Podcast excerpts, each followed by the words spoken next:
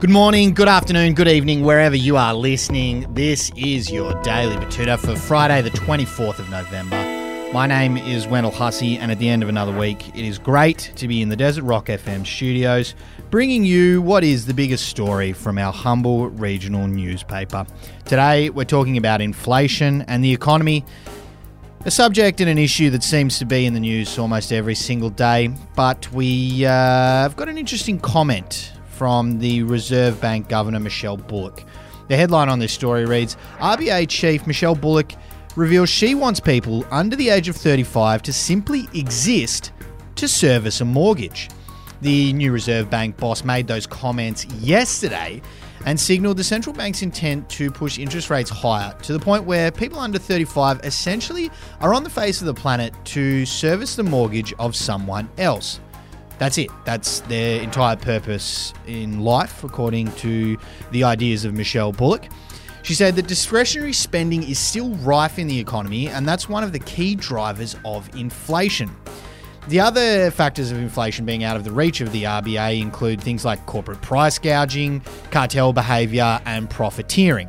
The latter three are, by the government standards, just part and parcel of doing business on this floating quarry in this day and age, so they can't really do anything about it.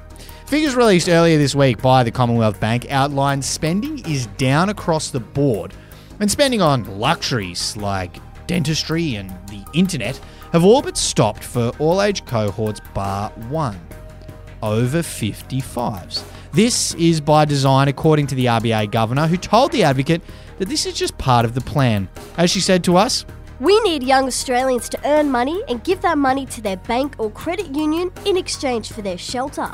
Anything outside the scope is inadvisable. People over 55 are more likely to be without a mortgage and therefore out of our reach.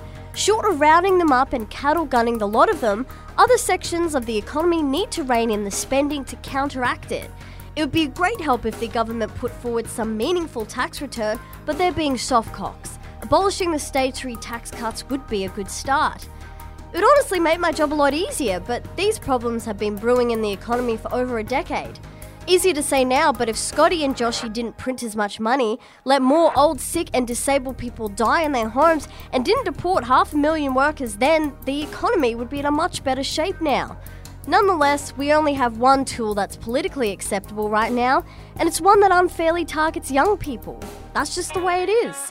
I suppose the boomers had Vietnam and the Russians to worry about. She went off on quite a tangent there. Very interesting. Anyway, that's your biggest story for today. Hope you have a good day. We'll talk to you soon. Bye bye.